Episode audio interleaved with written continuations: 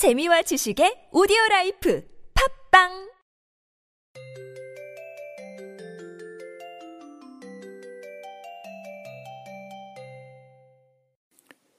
지금 열차가 들어오고 있습니다. 한 걸음 뒤로 물러서 주시기 바랍니다.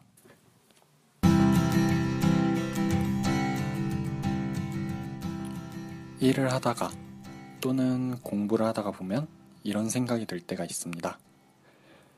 이거 지난번에 봤던 것 같은데, 아, 이게 왜 기억이 안 나지? 또는 분명히 할 일이 있었는데 계획표를 뒤져봐도 나오지 않고, 도무지 생각이 나지 않는 스스로에게 답답한 순간 말이죠. 네, 바로 망각입니다.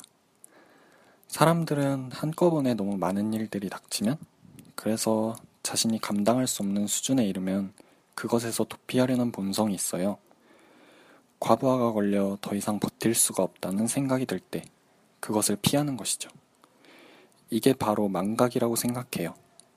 우리 정신의 안전장치 같다고나 할까? 모든 걸 다 가지려는 욕심은 너무 큰 욕심인 것 같아요. 어쩌면 망각은 우리 정신이 우리에게 가는 일종의 경고가 아닐까요? 너무 많은 것을 가지려고 하지 말라는 과욕에 대한 일침. 너무 많은 것을 탐하다가는 자칫 내가 가진 것마저도 하나둘씩 잃을 수 있다는 경고의 메시지를 전하는 것이죠. 또 다른 한편으로는 우리 삶이라는 고속도로 노선에서 휴게소를 들릴 때가 됐다 라는 알림 같기도 해요. 혼자 모든 것을 떠안고 가지 말라고. 힘들 땐 잠시 쉬었다 가라는 알림 말이에요. 실제로 망각으로 인해 잊혀졌던 내용이 얼마간의 휴식을 취하면 불현듯 떠오르는 경우도 있고요. 뭘 하려고 했지? 라는 생각이 들 때는 그 내용을 애써 떠올리려 하기보다는 잠시 심호흡을 하고 급한 마음을 다스려 보세요. 그러면 떠나가는 기억을 우리 정신이 다시 붙잡아 줄 거예요.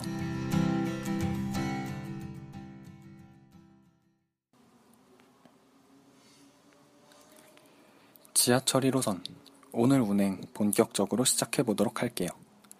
첫 번째로 추천해 드릴 곡은 가을방학에 가끔 미치도록 네가 안고 싶어질 때가 있어 라는 노래입니다. 노래 제목이 참 길어요. 하지만 노래 제목이 긴 만큼 노래가 하고 싶은 말을 직접적으로 담아내고 있는 제목이 아닌가 하는 생각이 든답니다. 노래를 듣고 있으면 큰 위로가 돼요. 우선 노래의 분위기도 편안하고 가을방학 보컬의 음색도 듣고 있으면 마치 구름 위를 걷는 듯한 느낌을 주고요. 노래 제목 때문에 제 mp3 노래 목록에서 가장 윗자리를 차지하고 있기도 한데요. 그 때문에 눈에 자주 띄어서인지 요즘 부쩍 자주 듣고 있답니다. 노래는 헤어진 연인의 속마음을 노래하고 있어요. 헤어진 다음 아무렇지도 않게 일상생활을 해나가는 주인공. 음악도 듣고 책도 읽고 영화도 보고 사람도 만나면서 그 사람을 가슴에 묻고 잘 지내는 것처럼 느껴져요. 하지만 불현듯 가슴에 묻어두었던 사람이 지면 위로 떠오르는 순간이 있죠. 길을 걷거나 노래를 듣거나 할 때 말이에요. 문득 사랑했던 그 사람이 떠오르면서 울컥하는 감정이 드는 순간, 당장이라도 달려가 그 사람을 껴안고 싶지만, 이제 우리 사이는 끝나버린 사이인걸요. 가을방학이라는 그룹 이름에 걸맞게 가을에 들으면 좋을 법한 그런 노래랍니다.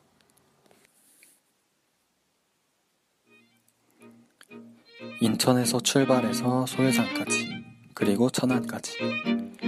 지하철 중에서 가장 먼 거리를 운행하는 1호선. 긴 거리만큼이나 많은 역들이 있는데요. 수많은 역들 중에서 당신이 가보고 싶었던 역, 혹은 당신만의 특별한 추억이 담긴 역이 있으신가요? 당신의 바람, 그리고 추억을 함께 걸어보려고 합니다. 1호선을 걷다.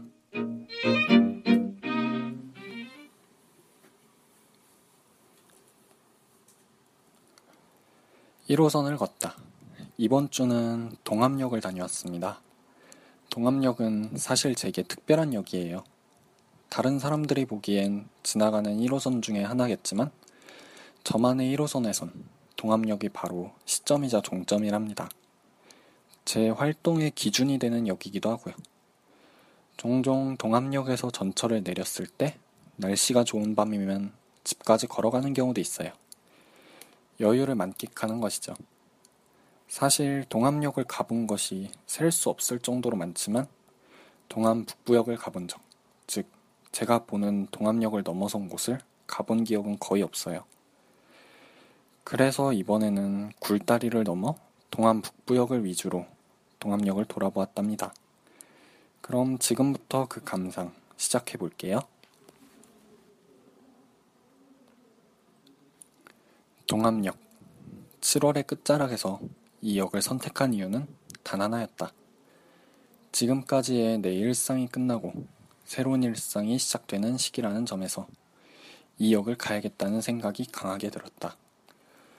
동암역이 곧 내가 학교를 다니던 시절 내 일상의 시발점 역할을 해줬던 역이기에 그래서 일상의 전환점을 맞이하는 지금 시기에서 이 역을 찾기로 했다. 새로운 술은 새로운 자루에 담으라는 말처럼 새로운 일상을 스스로 기념하기 위해서 어쩌면 이 역이 나를 자신에게로 불러 끌어들인 것인지도 모르겠다는 생각이 든다. 우리 집에서 가장 가까운 1호선 역인 동암역을 오늘은 매번 가던 방법과는 조금 다르게 향해 보기로 했다. 매번 타던 버스 노선이 아닌 한 번도 타지 않았던 노선을 타고 한 번도 가보지 않았던 길로 동암역에 도착한다. 낯선 길을 따라 동암역을 향하며 그간 느꼈던 익숙함은 나 혼자만의 착각이었다는 사실이 와닿는다. 100번, 아니 어쩌면 1000번도 넘는 횟수를 방문하며 어느 정도 이 근방을 꿰고 있다고 생각한 것도 내 자만이었다는 생각이 든다. 우리는 어쩌면 익숙함이라는 색안경을 쓴 채 모든 것을 다 안다고 착각하는 것은 아닐까. 사람을 대할 때에도 마찬가지. 상대를 많이 봤다는 것이 꼭 그 상대를 잘 안다는 의미가 될 수는 없다. 익숙해졌다고 해서 그 사람이 곧 나인 양, 그 사람을 막대하기 시작하면 언젠가는 익숙함에 속아 소중함을 잃어버리지 않을까. 익숙한 사이, 소중한 사이더라도 가끔은 낯설어질 필요가 있는 것 같다. 마치 매일 만나던 사이였지만 언젠가부터 시들어진 나와 동암역의 관계처럼.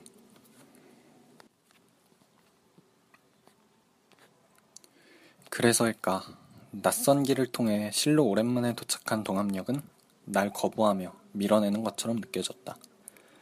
마치 오랜 시간 만나지 못한 연인이 만났을 때 상대의 가슴을 치며 왜 이제 왔어? 라고 말하는 것처럼 동암역에게 받은 첫 느낌이 반가움보다는 이질감이었다. 이전에 친하게 지내던 친구를 몇 년 동안 못 보다가 만났을 때 느끼는 어색함. 딱 그만큼의 느낌이었다. 이왕 어색해진 것. 그동안 동암역을 수없이 다녔지만 가보지 않았던 곳만을 가보기로 한다. 매번 갔던 길만 가본 나이기에 동암역엔 내 발자취가 남아있는 것처럼 보이기도 한다. 내가 디뎠던 길목이 유독 달아있는 것 같다는 생각도 든다. 먼저 향한 곳은 동암 북부역이다. 늘 남부역에서 전철을 타고 다른 곳으로 향하던 내게 북부역은 전혀 가보지 않은 새로운 공간이다. 마치 다른 역에 온 것 같은 느낌. 그것도 매번 거쳐가던 남부역 방면 출구를 통해서가 아니라 출구 옆에 있는 굴다리를 통해서. 남부역과 북부역을 이어주는 굴다리는 작은 비밀 통로 같다. 영화 해리포터에서 나오는 다이애건 엘리. 그런 공간의 느낌도 풍긴다.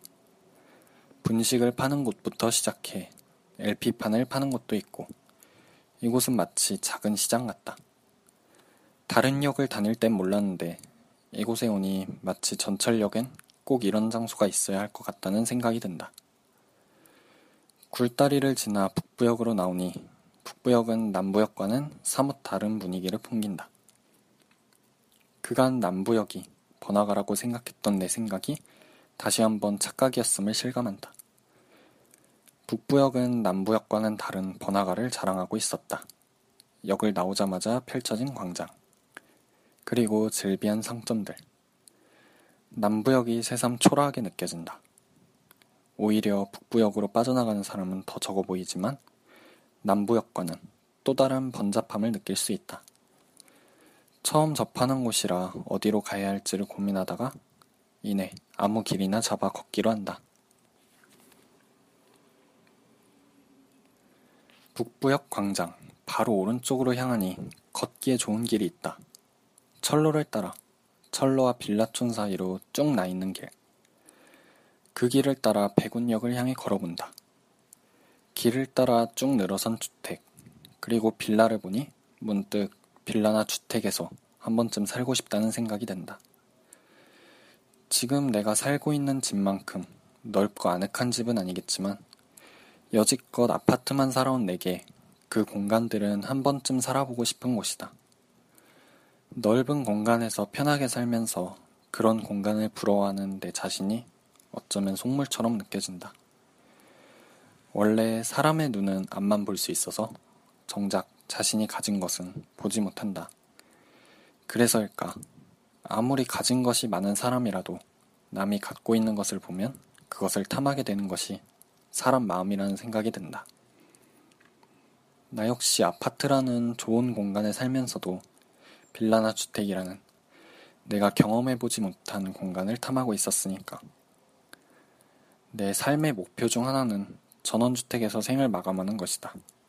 정년퇴직 시기까지 돈을 모은 다음 지방으로 내려가 전원주택에서 사회와 멀어져 편안을 즐기다가 죽고 싶다는 생각이 든다. 그렇게 생을 마감하면 눈을 감는 순간, 그래, 참 괜찮은 삶이었어. 라는 생각을 할 수 있지 않을까?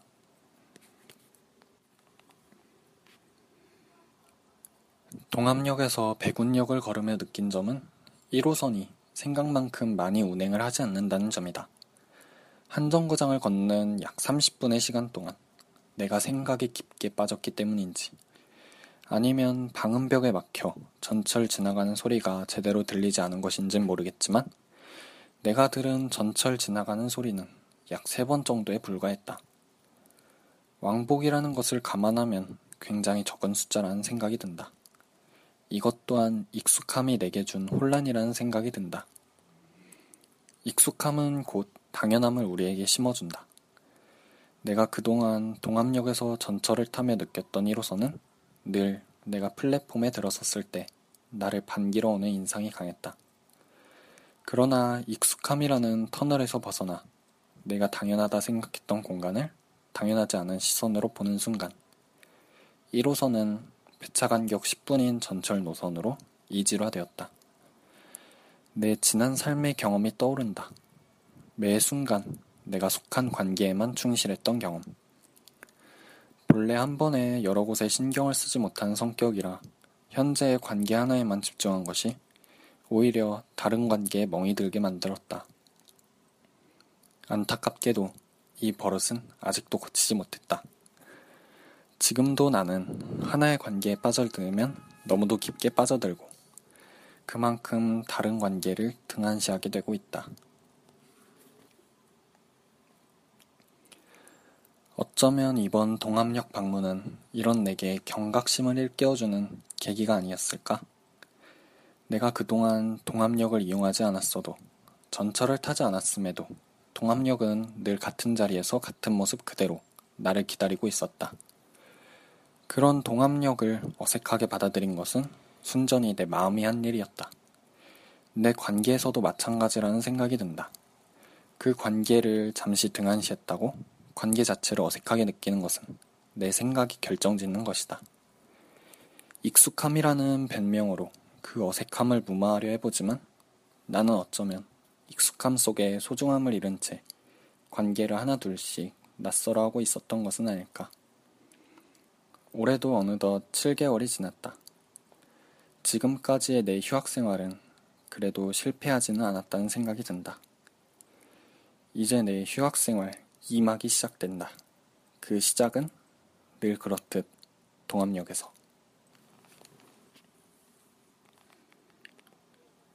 오늘의 두 번째 추천곡은 루시아의 부디라는 노래예요. 제가 루시아라는 가수를 알게 된 계기는 유이열의 스케치북 첫 방청을 갔을 때로 거슬러 올라갑니다. 당시 김완선이 출연해서 부른 노래가 에피톤 프로젝트의 오늘이라는 노래를 리메이크한 노래였어요. 그리고 이 원곡의 보컬이 바로 루시아였죠.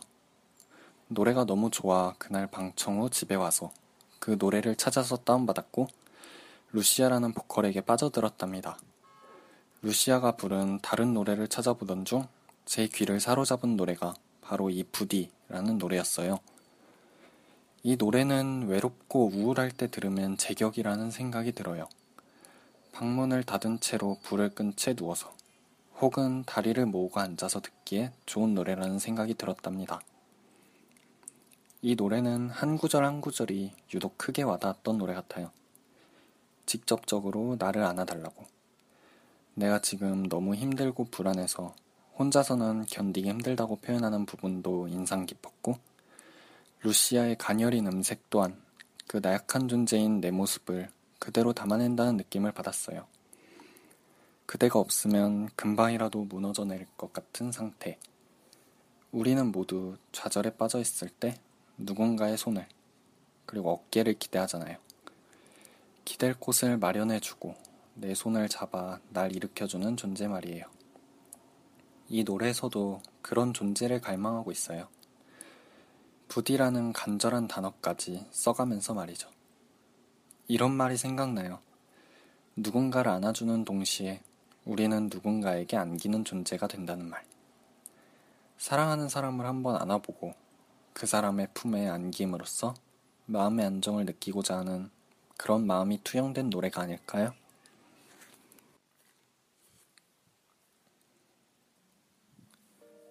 친구들과 늦게까지 시간을 보내고 집으로 향하는 지하철 안. 문득 이런 생각이 듭니다. 앞으로의 내 인생은 어떻게 될까? 내가 주변 사람들에게 잘못한 것은 없을까? 나는 지금 잘하고 있는 걸까? 모든 에너지를 다 써버릴 정도로 재밌게 놀았을 때일수록 이런 공허함, 이런 불안감이 더 커지곤 하는데요. 아마도 지금 이 순간의 행복이 해변가의 모래처럼 꽉 움켜쥐어도 다 빠져나가지 않을까 하는 걱정 때문이 아닐까요? 그동안 마음속에 있는 불안이라는 감정. 숨기기만 했다면 이제는 살며시 꺼내보세요. 당신의 불안을 마주해드립니다. 불안 일기.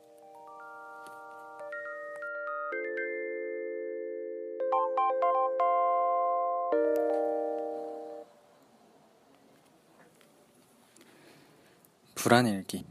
오늘은 피로와 불안에 대해 이야기해 볼까 해요. 요즘 날이 더워서 그런지 몸이 쉽게 지치는 감이 없지 않은데요. 다들 몸 관리는 잘하고 계신가요? 이번 주가 마침 중복이기도 했잖아요. 다들 삼계탕은 한 그릇씩 드셨는지 모르겠네요. 자도 자도 계속 피곤한 요즘. 아무래도 정신이 피로하다 보니 불안, 그리고 부정적인 생각들이 그 지친 정신의 틈을 파고들어 우리 생각을 잠식하는 것 같아요. 피곤해서 몸을 움직이지 않고 가만히 있다 보면 괜히 나 혼자 남겨진 것 같은 외로움. 그리고 이렇게 마냥 쉬어도 될까 하는 불안함이 엄습해 오곤 하죠. 피로로 인한 불안. 그 원인은 육체적 피로와 정신적인 피로. 이렇게 두 가지 측면에서 바라볼 수 있을 것 같아요. 그럼 지금부터 한 가지씩 살펴보도록 할까요? 피곤함이 가져다 주는 불안. 그 첫 번째는 육체적 피로로 인한 불안이에요. 아무래도 몸이 힘들다 보면 지치게 마련이고 모든 걸 포기하고 싶은 순간도 찾아오죠. 대표적인 예가 마라톤이나 철인 3종 경기 같은 경우를 들 수 있을 것 같아요. 등산의 경우도 마찬가지고요. 저는 마라톤이나 철인 3종 경기는 아직 도전해 본 적이 없지만 드라마나 영화에서 이를 소재로 한 작품은 몇 번 접해봤어요. 작품 내에서는 꼭 이런 장면이 나오더라고요. 3분의 2 정도 되는 지점에서 주인공이 지쳐 쓰러지는 장면. 그 순간 주인공의 심리는 이렇게 묘사되곤 해요. 힘들어서 모든 걸 포기하고 싶다고. 다 그만두고 쉬고 싶다고 말이에요. 등산을 하는 경우도 마찬가지죠. 저는 가족이 워낙 여행을 좋아하는 탓에 등산을 제법 많이 해봤어요.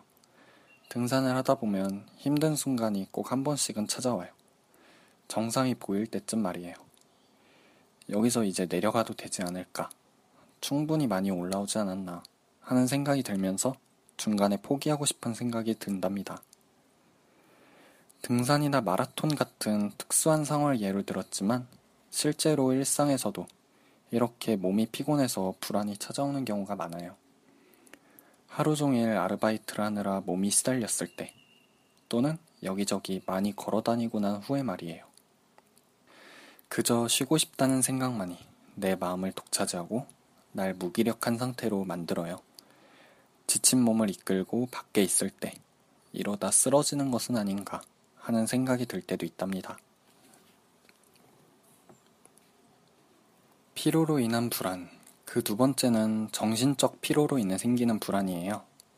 이는 앞서 말한 육체적 불안과도 어느 정도 연결되는데요. 몸이 힘들면 아무래도 면역력이 떨어지고, 그러다 보면 쉽게 불행이 파고들 공간을 내주곤 해요. 그리고 불행이 파고들어 우리 정신을 피로하게 만들고, 그것이 다시 불안을 조성하는 것이죠. 정신적인 피로를 가하는 대표적인 사례는 스트레스를 들 수 있을 것 같아요. 사실 최근 제 불안, 부정적인 생각의 원인도 이 스트레스 때문인 것 같고요. 정신적인 피로는 많은 원인이 있겠지만 제가 최근에 겪은 정신적 피로의 원인은 수면 부족, 그리고 사람의 시달림, 이 두 가지로 정리할 수 있을 것 같아요. 수면 부족은 모든 사람들의 고민이라고 할 만큼 자도 자도 고쳐지지 않는 것 같아요. 하지만 밤에 7, 8시간 정도를 잤을 때의 상태와 5시간, 6시간 정도를 잤을 때의 정신 상태가 다른 것은 분명히 느껴지더라고요. 후자가 더 쉽게 지치고 짜증도 더 쉽게 나고 그냥 넘어갈 일에도 상처를 받는다는 느낌이 들었어요. 사람에 시달리는 것도 정신적인 불안을 키우는 데 한몫을 해요. 저는 아르바이트를 하면서 많은 손님, 그리고 아르바이트생들과 같이 일을 했는데요. 이 사람들에게 시달리면서 굉장히 많은 스트레스를 받았고 이것이 정신적인 피로로 이어진 것 같아요. 어쩌면 제가 너무 예민했던 탓이기도 한 것 같고요. 정신적인 피로는 제 자신에게 화가 나면서 많이 생긴 것 같아요. 많은 손님에게 시달리면서 그 상황 자체가 화가 나기도 하고 손님들의 시선에 압박을 느끼기도 했고요. 아르바이트 동료들과도 일을 하면서 스트레스를 많이 받았어요. 때때로 내가 잘못한 일이 아님에도 그 피해가 내게 전해지기도 하고 내가 알고 있던 상식이 잘못된 것은 아닐까. 오히려 내가 이상한 걸까 하는 생각이 든 적도 있고요. 이런 스트레스를 받으면서 정신이 많이 피곤해졌고 그것이 제 마음을 불안하게 만들었던 것 같아요. 이러한 피로로 인한 불안을 이겨내기 위해서는 애써 피곤함을 떨쳐버리려는 것보다는 피로를 받아들이고 그것이 내 몸을 타고 흘러나가도록 하는 과정이 필요할 것 같아요. 우선 피로를 회복하기 위해서 저는 피로의 몸을 맡겨요. 즉, 잠을 많이 자는 것이에요. 원래 잠이 많기도 하고 가장 에너지를 쉽게 충전할 수 있는 방법이 잠이거든요. 자고 있는 동안에는 아무것도 신경 쓰지 않을 수도 있고요. 그렇게 한숨 자고 나면 몸도 제법 가벼워지고 정신도 맑아진다는 느낌이 들어요. 적당한 수면은 기분도 긍정적으로 바꿔줘서 다시 스트레스와 부딪힐 수 있는 힘을 길러주기도 한답니다. 그리고 저는 피로를 극복하기 위해 저 혼자만의 시간을 갖는 편이에요. 평소 읽고 싶었던 책을 읽으며 책 속 세상으로 빠져드는 것. 또는 일주일에 최소 한 번 정도 혼자서 어떤 장소를 정해 그곳을 한 바퀴 걸으며 상념에 잠기는 것이죠. 이렇게 하면 현실과 저를 잠시나마 분리할 수 있게 되어요. 제게 육체적, 정신적인 피로를 주는 현실에서 벗어나 일부러 괴리를 주는 것이죠. 이런 긍정적인 괴리를 통해 쌓여있던 피로를 안정적으로 분출하고 다시 피로가 쌓이는 통에 피로를 조금씩 담는 과정을 반복하는 것이죠. 사실 피로가 주는 불안은 생각보다 극복하기 쉬워요. 하지만 그 쉬운 방법을 실천하기가 쉽지가 않은 거죠. 그 방법이 바로 휴식이기 때문이에요. 쉬면 되지만 우리 사회는 지금 쉴 시간마저 없다고 우리를 재촉하잖아요. 피로가 담긴 통은 넘쳐 흐르는데 그 통을 비워낼 그 잠시의 틈마저 주지 않으니 우리는 점점 불안해지고 피곤해질 수밖에 없는 것 같아요. 이번 주말은 온전히 나에게만 시간을 써보는 것은 어떨까요? 그간 보지 못했던 드라마도 몰아서 보고 혹은 해가 중천에 뜰 때까지 잠도 자보고 자전거나 차를 끌고 드라이브를 나가보는 것도 좋을 것 같네요. 오늘의 세 번째 추천곡은 디어 클라우드의 리멤버라는 노래예요. 너를 기억해라는 드라마의 OST이기도 한데요. 이 노래를 알게 된 계기는 음, 지금은 잘 떠오르지 않아요. 아마도 아르바이트를 할 당시에 새로운 노래가 나와서 우연히 듣게 되었다가 꽂혔던 것 같기도 하고요. 심지어 이 드라마도 하나도 보지 않았으니 말이에요. 디어 클라우드라는 밴드의 노래 중에서도 알고 있는 것은 이 노래와 얼음 요새 뿐이에요. 크게 관심이 가는 밴드는 아니지만 그럼에도 제가 이 노래에 꽂히고 이 노래를 계속해서 듣게 된 것은 노래의 분위기 때문이라는 생각이 들어요. 노래방에 가서도 불러보고 싶었지만 아쉽게도 노래방 기계에 등록이 안 돼 있었답니다. 사라져가는 너를 지켜줘. 힘겨워지면 날 기억해줘. 간절히 원했어. 잠시 멈춰서 날 바라봐 주기를. 보컬이 굉장히 애절한 음색을 갖고 있어요. 그래서 이 가사와 더욱 맞아떨어지기도 하고요. 리멤버라는 제목에 맞게 노래는 자신을, 그리고 사랑했던 상대를 기억하기를 노래하고 있어요. 기억은 곧 관심이 아닐까요? 가사는 상대가 나를 바라봐 주기를 간절히 원해요. 내 기억 속에서 사라져가는 상대의 잔재를 어떻게든 지키고 싶은 마음. 떠나가는 상대가 잠시 멈춰서 날 한 번만 더 바라보기를 갈망하는 것이죠. 상대가 없으면 아무것도 할 수 없는 내 모습이 두렵고 어찌해야 할지 막막한 상황. 노래 속 주인공은 상대가 다시 돌아와서 그런 자신을 품어주기를 바라고 있는 것 같아요. 사랑하면 누구나 그러잖아요. 상대가 내 사소한 것까지 기억해 주길 바라고 나를 한 번만 더 바라봐 줬으면 좋겠다는 생각도 하고 그런 절절한 마음을 갖고 있는 사람이라면 깊게 공감할 노래랍니다.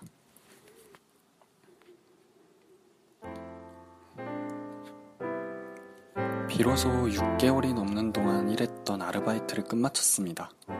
떠난다는 행위는 늘 쓸쓸함을 동반한다는 생각이 들어요.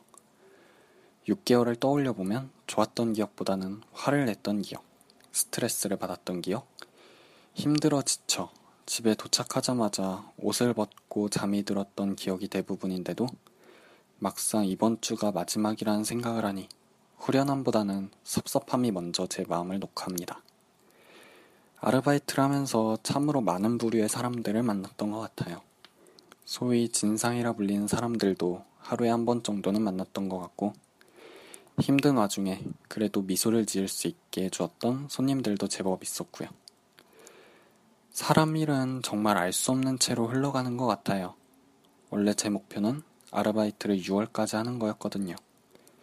6월 말에서 7월 중순으로, 그리고 다시 7월 말로 아르바이트를 연장하면서 제 올해 계획이 틀어지는 것은 아닐까 하는 걱정도 들었지만 무사히 7월 말을 마치고 보니 그것이 괜한 걱정이었다는 생각도 듭니다. 같이 일하면서 만난 동료들도 신기하다는 생각이 들었어요. 잠깐 일하는 동안 스쳐가는 우연일 거라 생각했던, 그만두는 순간 남이 되어버릴 것이라 생각했던 사람들이 지금까지도 연락을 주고받고 만나서 술도 한 잔 기울이는 사이가 되었으니 말이죠. 이것 또한 남들과 구별되는 제 장점 중의 하나라고 생각해요. 사람을 진실되게 대하는 만큼 한 번 마음에 든 사람과는 깊은 관계를 맺을 수 있다는 거 말이에요. 6개월간의 아르바이트는 제 장점과 단점, 그리고 제 성격에 대해 다시 한번 돌아보는 계기를 마련해 주었어요. 그리고 일을 함에 있어서 더 나아가 사람을 만나는 데 있어서 필요한 기본적인 센스를 익히는 데에도 많은 도움이 되었다는 생각이 듭니다. 좋은 변화인지 나쁜 변화인지는 모르겠지만 아르바이트를 하기 전에 제 자신과 지금의 제 자신은 많이 변했어요. 그 변화의 방향을 정하는 것이 이제부터의 제가 할 일이 아닐까요? 이제 저는 이 방송과 앞으로의 여행 계획을 짜는데 조금 더 집중하려고 합니다. 시간적 여유가 많아진 만큼 그동안 가기 힘들었던 역들을 주로 가볼 생각이에요. 좀 더 완성도 있는 방송을 만들고도 싶고요. 일상이었던 아르바이트는 이제 비일상이 되어 제 마음 한 곳에 추억으로 보정되겠죠?